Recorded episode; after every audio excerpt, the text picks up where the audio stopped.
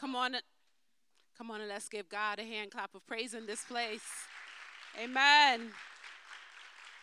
He's worthy. Can you all hear me out there? Amen. I really have to tell y'all that I'm a little nervous, but God is good. Amen. Sometimes I struggle with trying to be like other people and preach like other people, but I know that God wants me to be authentically me. So that's who I'm going to try to be today. And I ask that you would just pray with me as I as I preach these words of life that God has given me for you today. And even though I'm I'm mostly reading it off of my notes, just know that they are words that God has given me for you, and it's come straight from heaven. Amen. Thank you. Amen. So, the way of the world today is such that people feel like they can live however they want to live and still call themselves Christians this is my life. I can do whatever I want to do with it. And yeah, I'm going to heaven, you know, whatever. God, you know, it's all good. Yes, God has given us our own destiny and our own truths to live out. And according to the Westminster Shorter Catechism, the chief aim of man is to glorify God and to enjoy Him forever. And in conjunction with that, God has a distinct plan for our lives a plan that we must daily follow. The Bible declares that his plan for us is to prosper us and not to harm us, but to give us a future and an expected end. So there's a definition of destiny that I really love. And it says destiny is the customized life calling God has ordained and equipped you to accomplish in order to bring him the greatest glory and achieve the maximum expansion of his kingdom. Only you can live the life that's been customized for you. You are rare, special, and valuable, and God has created you to be a masterpiece. Matthew 6 and 33 says, But seek ye first the kingdom of God and his righteousness, and all these things shall be added unto you. As long as you are seeking God's kingdom and his will for your life, then the things that he desires for you will be what you ultimately desire. He will give you what to desire for your life. Proverbs 16 and 3 says, Put God in charge of your work, then what you've planned will take place. But at the same time, only you can kill the destiny that God has planned for you. Proverbs 18 and 21 says, Death and life are in the power of this little member in our mouths, the tongue. And what you say can make or it can break you. If you speak doom and gloom, then guess what will befall you? Doom and gloom. If you speak peace and prosperity, then that's what you will have. Live your life so that God can be proud of the masterpiece that He's created. When the Lord comes back for our church and asks you about your life and how you lived your life, you have to give an account. He's not going to ask my mother or my father. He's not even going to ask my husband, John, or my siblings what I did, but he's going to ask me. I have to be responsible for this life I live and the things that I've done. Amen? Amen. So last year, John and I decided to plant a garden. Yes. And, you know, being newlyweds, we were like, ooh, let's do something new. This will be fun. So we decided which area of the yard we wanted it in. We decided what we wanted to plant. We did some research to see what the best time of year was to begin the process of the garden. So we started to clear out a piece of land in our in our yard. It was approximately five feet by seven feet, very kind of small. Um, John spent a considerable amount of time outside clearing away rocks and picking up the grass and, and um, digging the soil. So we already knew that the ground in our yard was kind of rocky, so we planned accordingly. John brought fencing and built a fence around the area to ensure that animals wouldn't get in. And even though we had bought seeds weeks earlier, we had to wait until the right time to start planting. So John watered the ground. He added in some kind of stinky manure uh, to get um, the ground ready for the seeds. And finally, it was planting time. And we dug holes and we planted seed, making sure to space them out just right we planted several rows of zucchini, we had peppers, we had some tomatoes, and we had some string beans. We were kind of bold. then we labeled each one, and after that, we waited for a couple of months. We watered, we weeded, and we watched our harvest grow. So by the end of the season, we had so many tomatoes. And we had a little bit of uh, peppers, but the zucchini and the string beans were literally like non existent, like we didn't even see one. So earlier this year, so that was last year. So earlier this year, we talked about another garden. And we kept saying to each other, the garden, the garden, don't forget the garden. I reminded John a few times, and we talked about it, but it just never happened. We even saw our neighbor creating this massive, beautiful garden that yielded them so much fruit and vegetable. And to say we were mildly jealous was absolutely true. And so when we were finally ready to plant our garden, guess what? It was too late. The window of planting had already passed. So, the moral of our story is don't procrastinate. So, what is a parable? A parable is a simple story used to illustrate a moral or a spiritual lesson. And Jesus used parables various times in the New Testament. He used everyday simple things such as a woman baking bread, which is the parable of the leaven, a man knocking on his neighbor's door at night, which was the parable of the friend at night. And I've never heard that one, but look it up the parable of the friend at night. Or the aftermath of a roadside mugging, which was the parable of the Good Samaritan. Yet they deal with major religious themes such as the growth of the kingdom of God and the importance of prayer and also the meaning of love. So I'm going to read a parable to you today that will be the basis of my message. And I'm going to start off by reading Matthew 13, if you'd like to get it, verses 1 through 8. And I'm actually going to be reading out of the Message Bible today. So it says, at about that same time, Jesus left the house and sat on the bench, on, on the beach. In no time at all, a crowd gathered along the shoreline, forcing him to get into a boat. Using the boat as a pulpit, he addressed his congregation, telling stories. What do you make of this? He says. A farmer planted seed. As he scattered the seed, some of it fell on the road and birds ate it. Some fell in the gravel. It sprouted quickly but didn't put down roots. So when the sun came up, it withered just as quickly. Some fell in the weeds. As it came up, it was strangled by the weeds. And finally, some seeds fell on good earth and produced a harvest beyond his wildest dreams. So, why did Jesus use parables or stories? Was he trying to make it easier for people to understand the message that he was trying to get across? Was he trying to stump people? Everyone likes a good story, right? So the reason is explained in the following scriptures. Matthew 13, 10 through 17.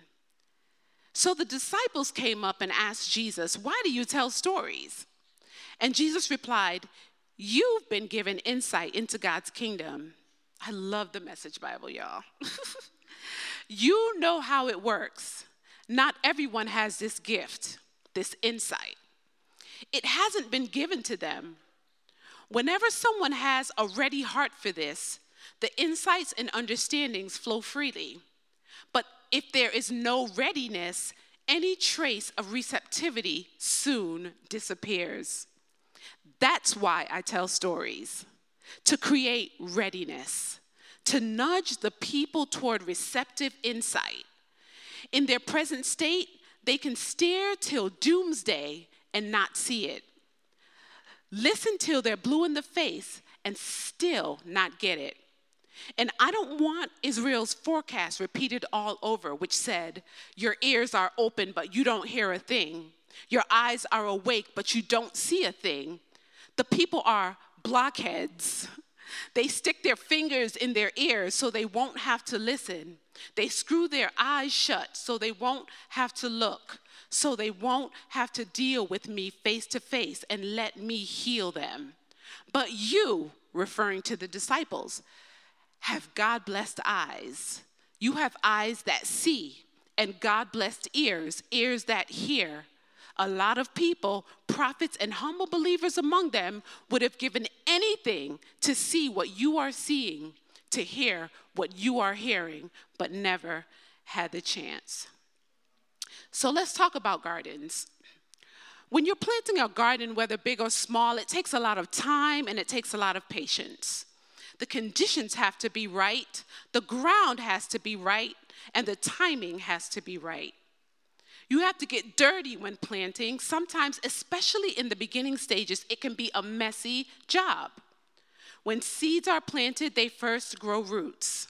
And once these roots take hold, a small plant will then begin to emerge, and eventually it breaks through the soil. As the plant grows and begins to make its own food from nutrients it takes from the soil, it will grow into a large plant.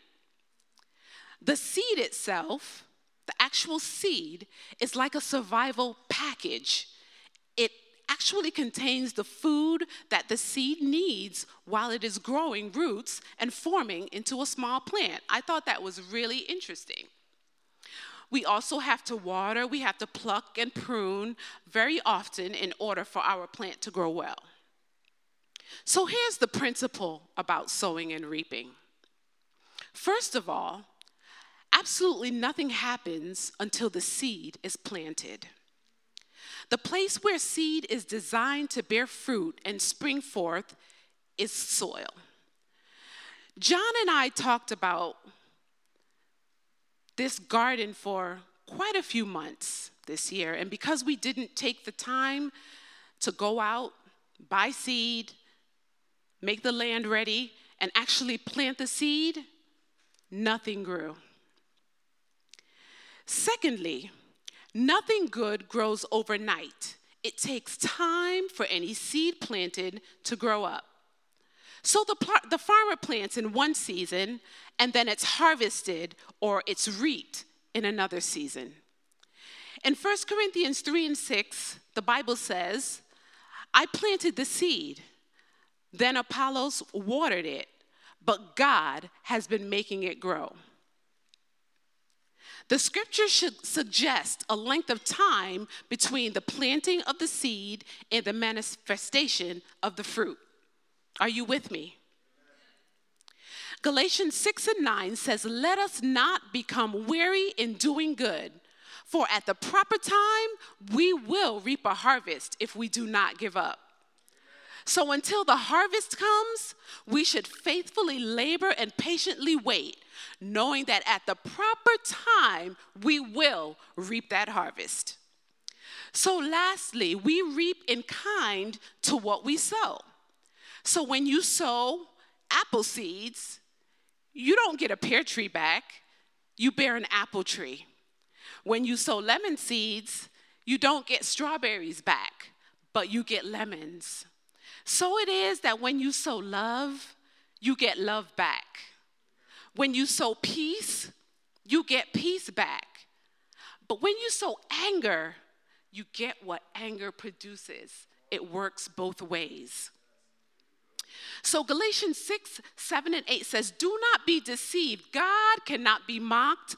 A man reaps what he sows.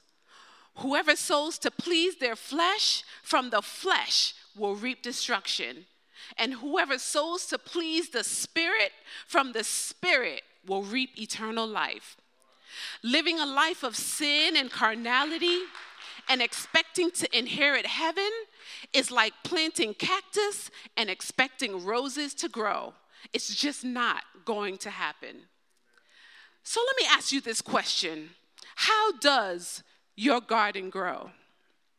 The Bible says in Galatians 5 22 and 23, but the fruit of the Spirit is love, joy, peace, patience, kindness, goodness, faithfulness, gentleness, and self control. And in order to bear these fruits, we need to be willing participants in how our gardens grow. The Bible also says in 1 Peter 2, verses 2, as newborn babes desire the sincere milk of the word, that ye may grow thereby. And if you know anything about babies, they need nutrients in order to grow. Babies get their nutrients from milk, whether from their mother or some other milk source. And the Bible says for us to desire the sincere milk of the word. And when I looked up the definition of desire, it's a strong feeling of wanting to have something or wishing for something to happen.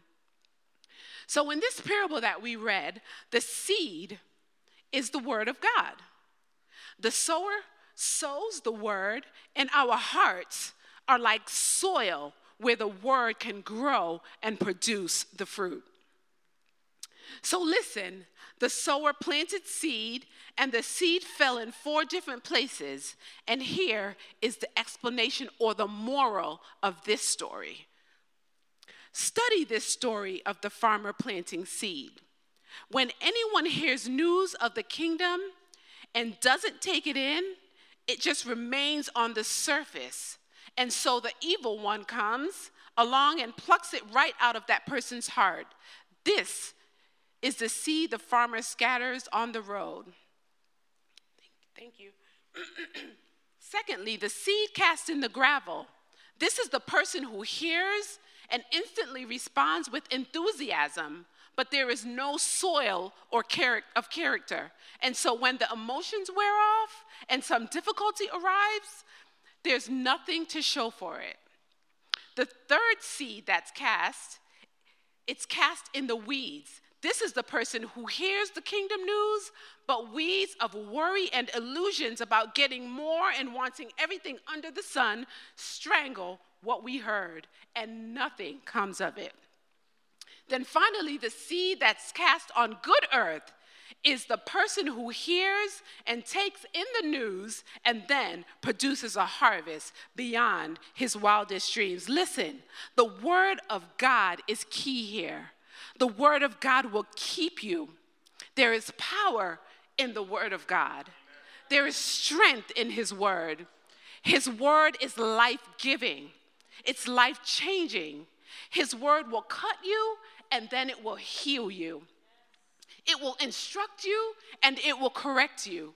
His word is quick and it's powerful and sharper than any two edged sword.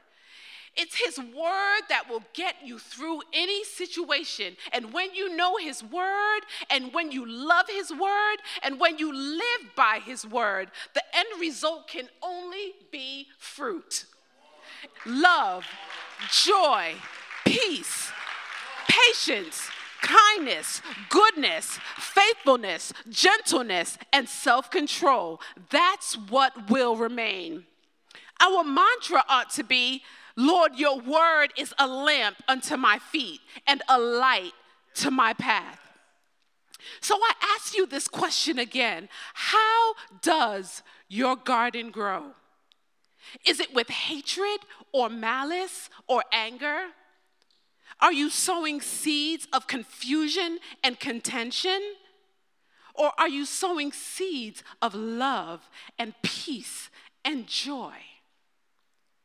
I admonish you this morning to get in God's word. Desire his word, and the word will show you you. It will show you who you are. It will show you where you need to come up and where you need to go down. Listen, nobody's perfect. And I promise you that I don't want to be perfect either. I just want to do my part in fulfilling my destiny and fulfilling what God has called me to do in this life. So that when He comes back for His church, He can say to me, Girl, you did good. That's all I want to hear. You've been faithful. It's not about being perfect, it's about giving it your best shot and even knowing that sometimes you're going to fall short. And I know that try as I may to cross, to, to, to cross every T, dot every I, it's just not going to happen. Some seeds are going to fall on good ground, and others will not.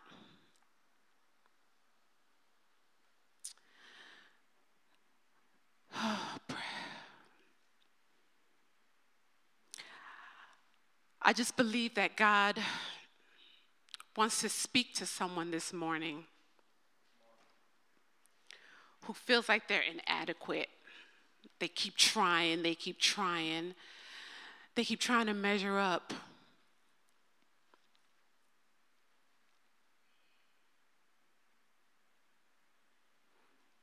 But I'm admonishing you to keep moving, keep going forward. Because the God of the harvest, our faithful God, He is able, He's able to do exceeding abundantly above everything that you could ask or even think in your life, even when you don't feel like it.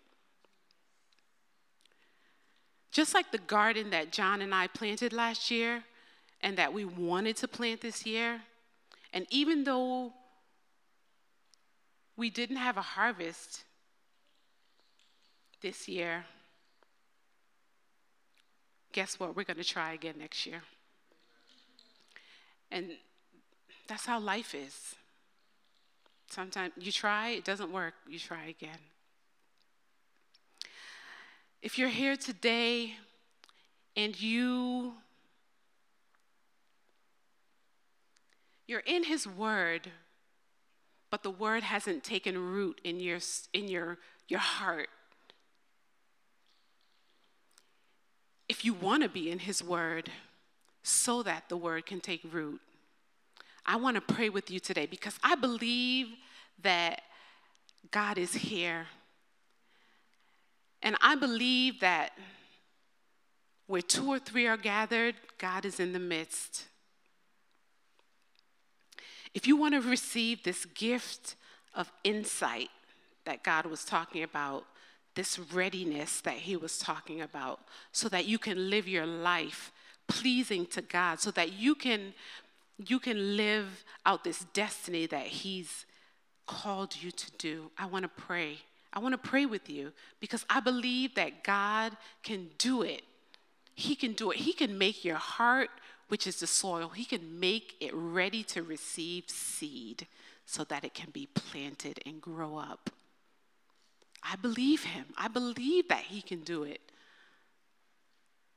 He's never failed me yet. He's never failed me. So if you're here today and you want prayer, just come. Come to the altar. I'll pray with you. I'm here. That's what I'm here for. I want to pray with you. I do. I believe God. I'm going to ask Pastor Angel if he would come.